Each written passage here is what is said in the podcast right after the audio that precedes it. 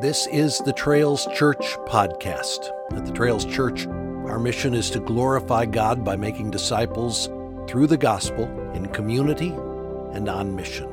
If you'd like more information about our church, visit our website, thetrails.org. Now, here's today's podcast. Open your Bible with me to Exodus 14. Exodus 14. The book of Exodus has long been called the gospel of the Old Testament. It truly is a story of good news from long ago of how God redeemed his people from captivity in Egypt in order that, and this is critical, they might serve and worship him alone. That's why God is doing all of this. When we first set our course through this book, I explained that its plot line is probably best traced by geography. Because with each change of scenery, we learn something new about both God and his people. So the three major scenes of Exodus are Egypt, the wilderness, and then finally Mount Sinai. These first 14 chapters we have covered contain the story of Egypt. God led his people to Egypt initially as a place of provision and peace. But over time, a ruthless Pharaoh came into power who exploited the Israelites to advance his political agenda. After 400 years of living in slavery, God raised up a deliverer named Moses to lead his people out of captivity and into freedom. This is where the title of this book, the way we know it, the Greek word exodos, which means going out or departure. And through this first section of the book and where it ends, culminating today, we've seen that while God's people are utterly incapable of saving themselves, He is the God who redeems. So, on our journey, we've witnessed some unforgettable scenes. I just want to rehearse those for us. God has spoken to us through the pen of Moses. We saw a refugee baby hidden in a basket by the faith of a mother sent floating down the Nile River. Remember those two courageous labor and delivery nurses who stood toe to toe with the most powerful man on earth in order to save unprotected, unborn lives? How about Moses meeting with God at a burning bush? Do you remember how remarkable that was? Yahweh sending upon Egypt 10 creation altering, sky darkening, locust swarming plagues, climaxing with the angel of death. And finally, a remarkable pillar of fire was sent to the Israelites to symbolize God's presence among his people. Last week, we explored one massive lesson that the Israelites must learn in the school of faith the Lord will fight for his people. This was illustrated as the people of God faced a seemingly impossible situation, camped between their enemies and the sea. And yet it was there, hemmed in by danger on all sides, that the Lord would bring them to the end of themselves and teach them to trust in Him alone for their salvation. In Exodus 14, verses 15 to 31, where we land today, the children of Israel walk a miraculous trail. Trails, church, trail, you see? Thank you. Uh, from heavy burdens and bitter bondage in Egypt into a new freedom as the people of God. The exodus, the exodus of Israel is more than a one time event. It became the defining event of the Old Testament and also a paradigm for all of God's redeeming acts to follow.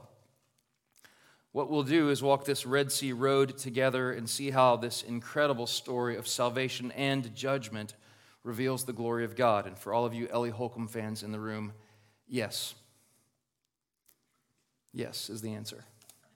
For those of you who have no idea who Ellie Holcomb is, she had a record in 2017 called Red Sea Road. And so those of you who already love her music are thinking, is he? And the answer is yes. Yeah, I got that from Ellie. So, is that okay with everybody? Perfect. Let's move on. So, I want to outline our text with four headings. One, the glory of the Lord is promised, verses 15 through 18. Second, the Lord saves his people, verses 19 through 22.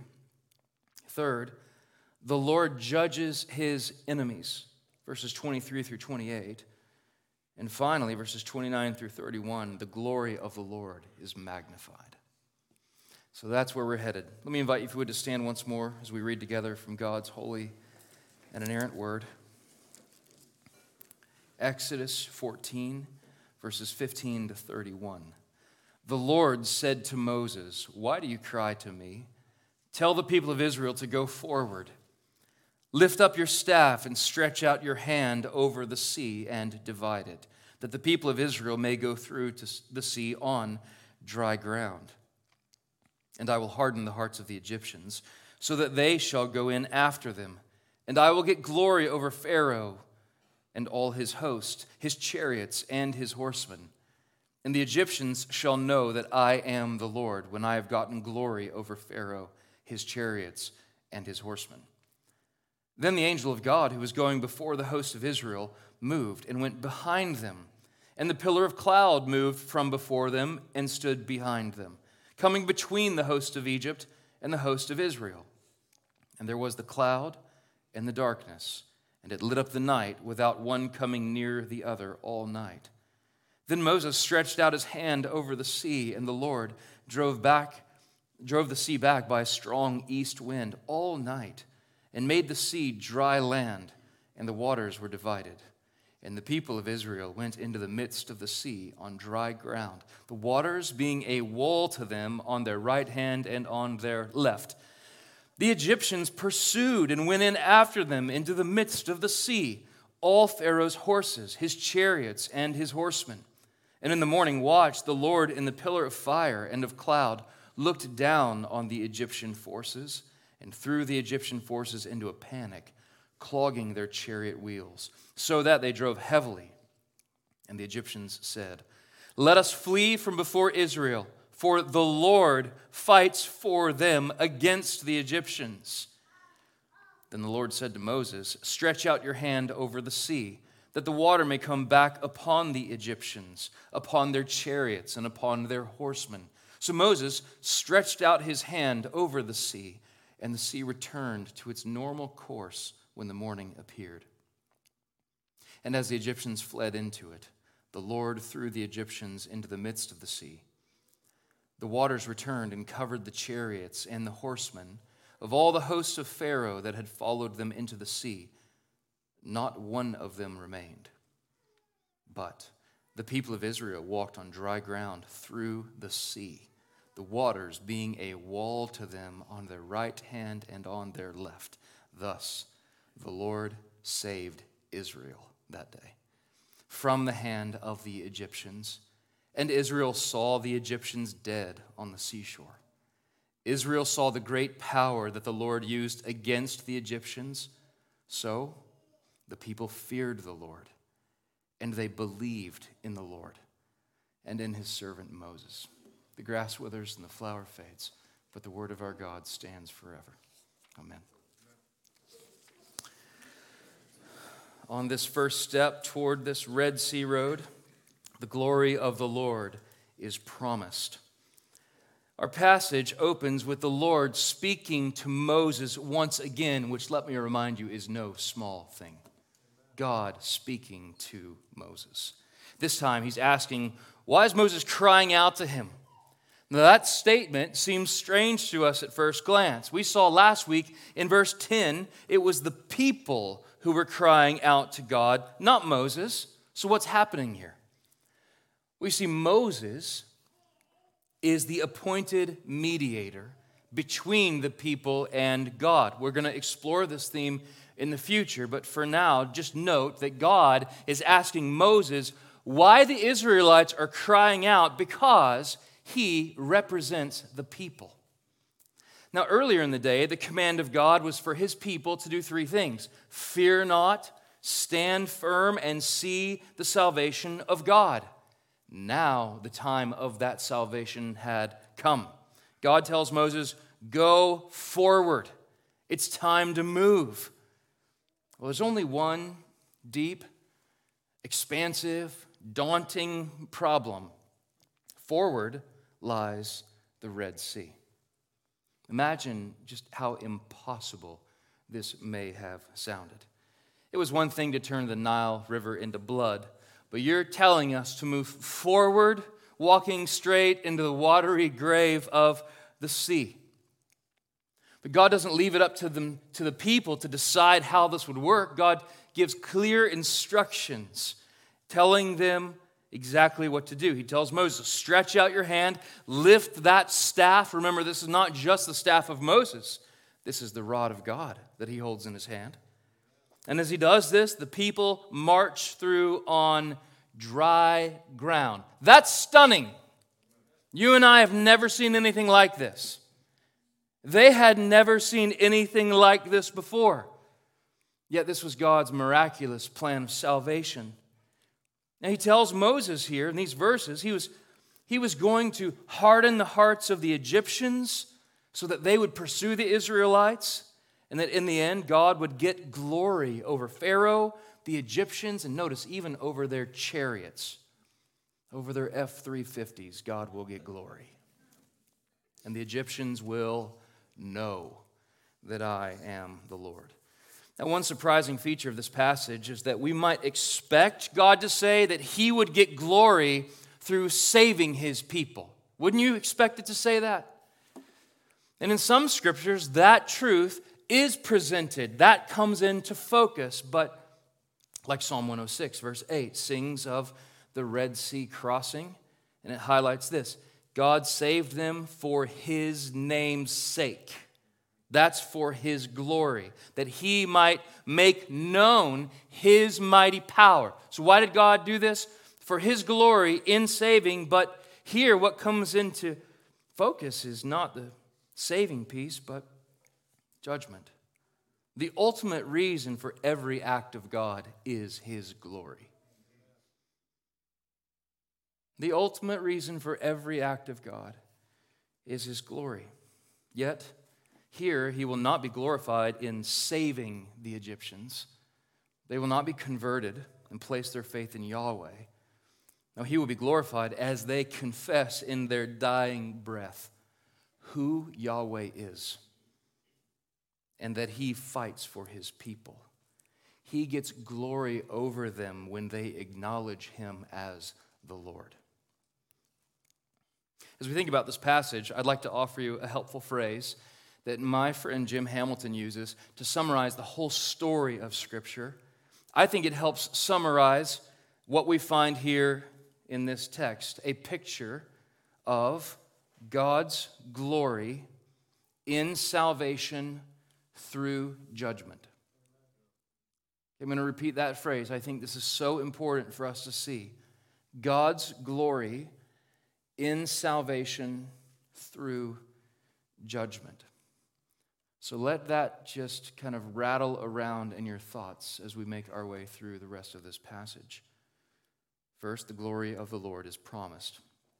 With our second step, we see how the Lord saves his people, verses 19 to 22.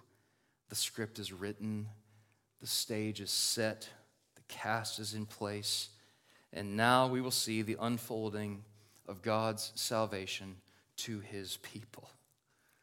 We've been waiting for months for this. Here we are. In this scene, we're given important details of how God does this. In verse 19, the pillar of cloud and fire moves from in front of them to behind them. This cloud, which we saw last week, represents the burning presence of God in the midst of his people. Here we see it not only would guide them, but it would guard them. The presence of God is both the guide and the guard of his people. This cloud's referred to multiple ways in this passage today. The angel of the Lord, it's called. The pillar of cloud, we'll, we'll see in a few verses. God himself is said to anthropomorphically be looking down on his people from this cloud. Now, these interchangeable descriptions confirm what we learned last week about this pillar. This is a theophany. Do you remember the definition of a theophany? We can remember it like this it's a visible picture of the invisible God.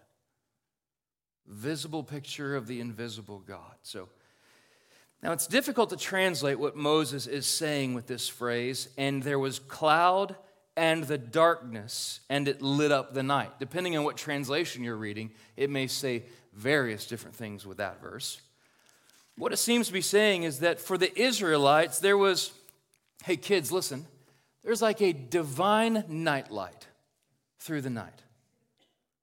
That's what this is like a divine nightlight through the evening that warmed and comforted them.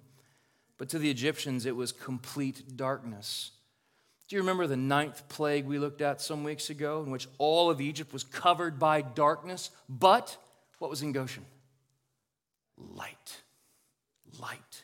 The light of the presence of the Lord is with his people.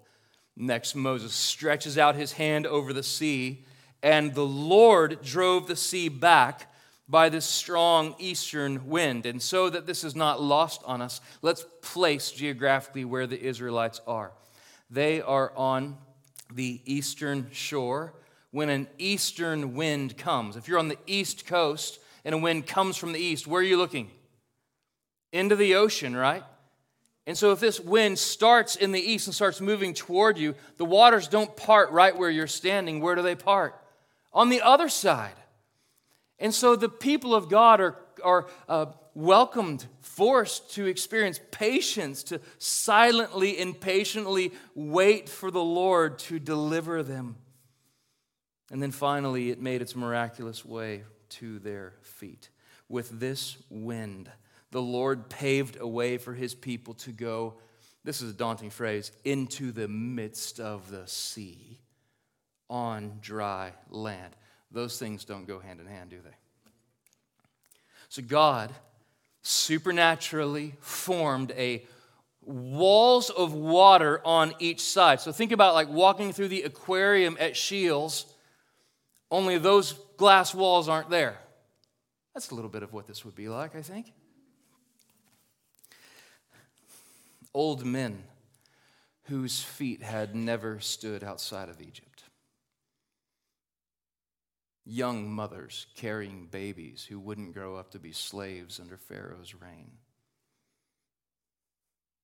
Children, I'm sure running and dancing and I mean if I'm there I'm putting my hand in that wall of water. Anybody else? They walked through the sea on dry ground. Matter of fact, the word used here is exceedingly dry. So, like without the hint of moisture, like in Texas when we have weeks of drought and the earth begins to crack. Dry ground in the midst of the ocean. Can you imagine that? The Lord saves his people. It's fascinating how Moses uses his words here to present the Exodus account as a sort of creation of its own. This is, in a way, the creation of the people of God. And I think Moses is doing this by repeating creation words that he wrote in Genesis 1 and 2. The first time he used that phrase, dry land, was in Genesis 1 9, where God separated the dry land from the waters of the earth. Same word. Now we see the maker of dry land causes it to appear, to appear in order to pave a way of salvation for his people.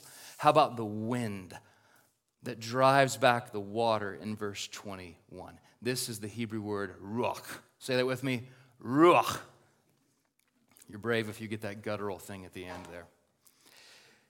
That word is translated wind or breath or spirit. Moses first used that word in Genesis 1 2, where the Ruach, the wind, the breath of God, the Spirit of God, hovered over the waters in the making of creation. Here, the breath of God parts the waters so that his people might be set free. You want to see it somewhere else? Um, Genesis chapter 8, the same idea of God creating while saving is continued in the story of Noah. as Noah and his family sat atop Mount Ararat in the ark of God's salvation, the Lord sent a wind, breath, ruach, over all the earth. And the waters receded, recreating a new world for his people.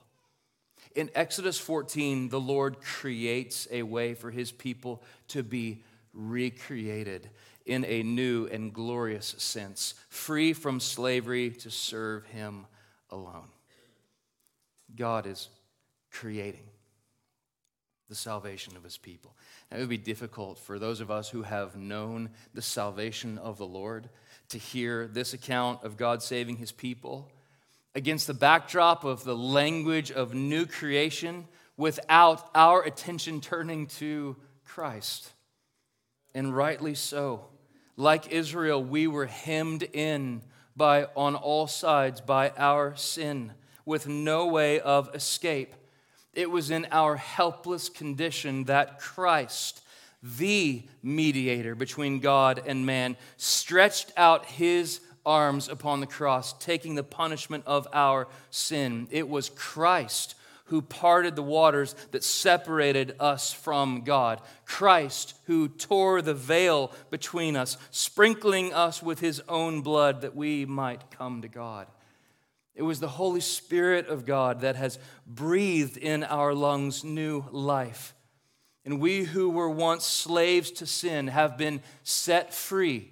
Let me use different language. We've been recreated, remade, born again, see John 3, as sons and daughters of God.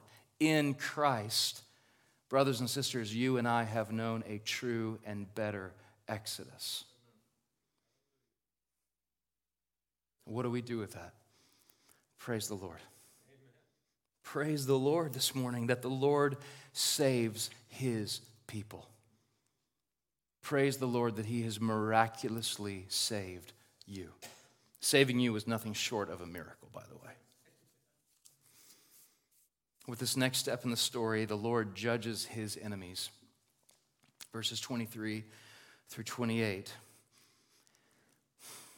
the judgment, which began with this condition of hard heartedness, now is seen in their actions as the Egyptians chase the Israelites into the midst of the sea. The problem with this is that the only thing that made that possible for the Israelites was the Lord was on their side, which is not the case for the Egyptian army.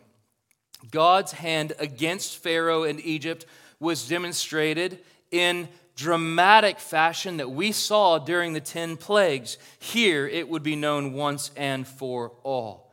Guys, it's no small detail that Moses includes the time of day. You see that? The morning watch. The morning watch concluded around daybreak when the Egyptian god Ra was believed to return from the realm of the dead each night and to experience a rebirth each morning.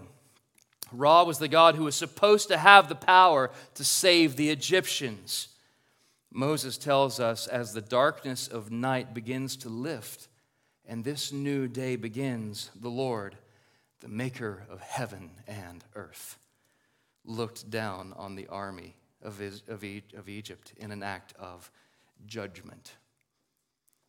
The Lord is showing his power over Egypt, over Pharaoh, over their silly chariots, and over the gods of the Egyptians. And in a divine reversal, now they are the ones trapped, hemmed in on all sides by walls of water that the Lord has built. There's no way of escape. Yahweh commanded Moses to use his staff to return those waters to their place. Who can command the waters where to go? The Lord Almighty. The army of Egypt, who once drowned the children of God, are now drowned by God in righteous judgment.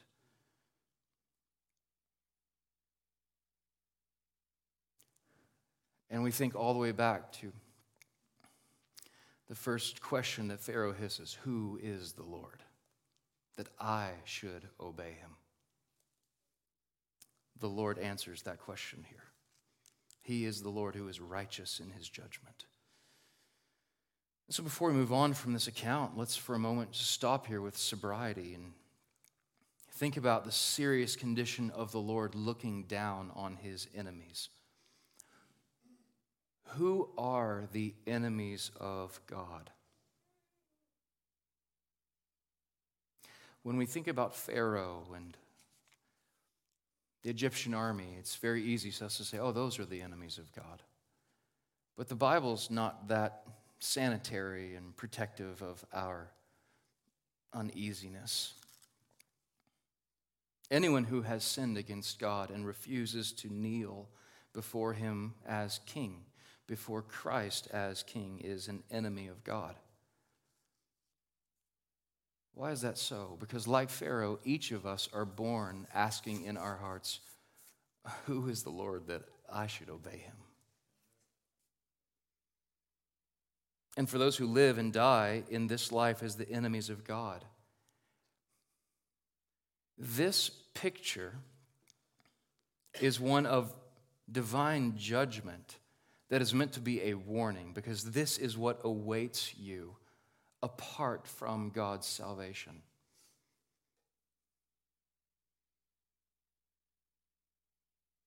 My friend uh, Matt once said this Born once, die twice.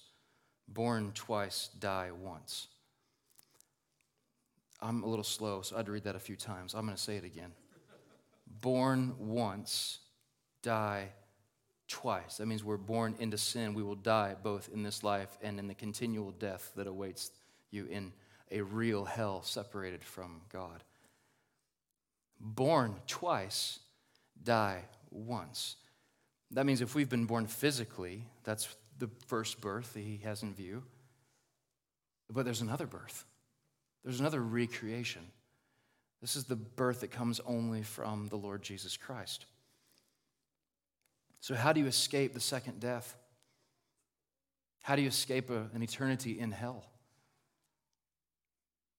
Well, by acknowledging your sin in front of a holy God, by repenting of that sin, and by believing in Jesus Christ, who is the only one who can forgive you of your sin and cleanse you from your unrighteousness. This room is full of people who were once dead in sin and now alive in Christ. And today that can be you. I pray God's word does its work in you, that it exposes the condition of your heart, and that you would not die in your sin, but it would lead you to the grace of Christ. With our final step on this Red Sea Road, the glory of the Lord is magnified verses 30 and 31. Okay, so let's just get our bearings again. The Israelites are safe on the other side of the sea. Their ancient enemies defeated. And the seed of the serpent has been crushed by the seed of the woman. But it was all the Lord's doing. The Lord did it all. The Lord saved Israel that day. What an all inclusive, definitive, perfect statement. I've just been saying it all over uh, again and again this week. The Lord saved Israel that day. In order for us to, I think, to get a sense of the resolution found in these final two verses, we have to look at other earlier parts of this chapter. The promise in verse 14 that God would fight for his people is now recognized as a fight that has been completed. You want evidence? There are bodies of Egyptians washing up on the shore. And notice there are two ways Moses describes the people they feared the Lord and they believed in the Lord and his servant Moses. Let's just think of those two things for a moment. The fear of the Lord, the paralyzing fear that the Israelites had back in verse 10 as they heard the hoofbeat of Egyptian horses and the clatter of Egyptian chariots is transformed to a different kind of fear. One that has been transformed into a peaceful, life giving fear of the Lord. This is not a crippling fear that makes us reel from God. It's a holy, reverential fear by which we draw near to Him. Proverbs 1 says that this kind of fear is the beginning of wisdom. So, you want wisdom in your life? It starts here. Step one fear the Lord.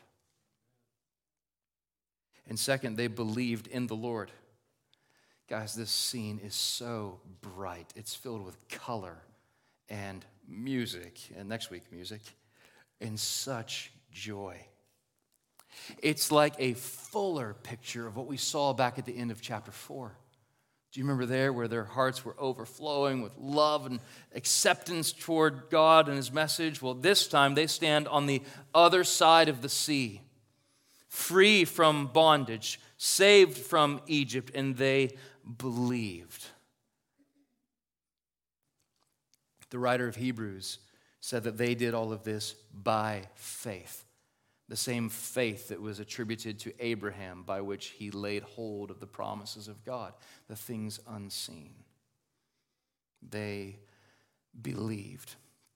And we live in a culture that attacks belief from every angle it can, especially belief in this book.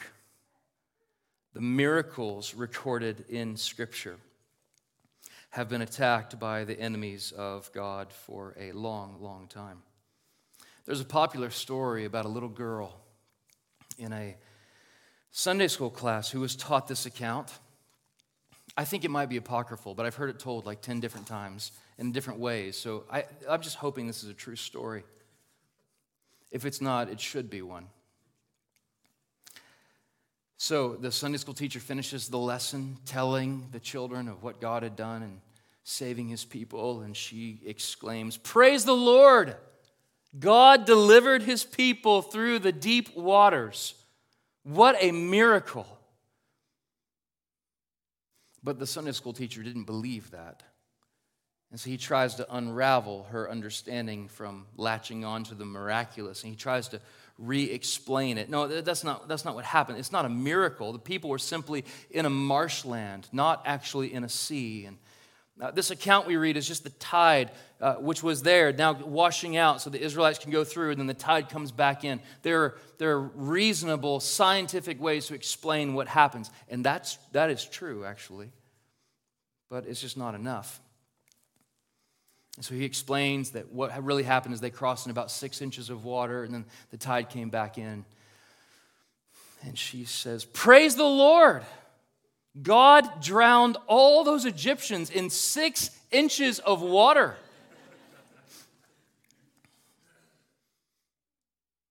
See, we believe in this book. And we believe it is a miraculous book filled with the miracles of God. And that our lives as His people are nothing short of miraculous. What He has done in you is nothing short of miraculous. Look at the salvation of God and believe that this morning. The Lord kept his word.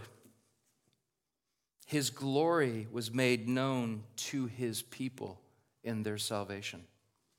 His glory was made known to the Egyptians in his judgment. And here we sit thousands of years later telling the story of God's glory in salvation through judgment. Brothers and sisters, this is what the Lord did for his people one day, long ago, on a Red Sea road. Let's give thanks to him for it. Father, thank you for the salvation that you've given to your people. Thank you for the hope that we've been given in Christ. The true and better Exodus, the one who has rescued us from sin and death and brought us to a kingdom of life and light. Let us look to these people as an example, as you teach us to do in 1 Corinthians chapter 10, and to learn from their example. Here in a positive sense, later in many negative sense, but here to like our forebears to walk in the fear of the Lord and to believe in you and in your servant Jesus. We ask these things in Christ's name. Amen. Thanks for listening to this podcast from the Trails Church. We hope you have been encouraged, equipped, and edified by time spent together in God's Word. And again, if you'd like to find out more about the Trails Church, visit our website, thetrails.org.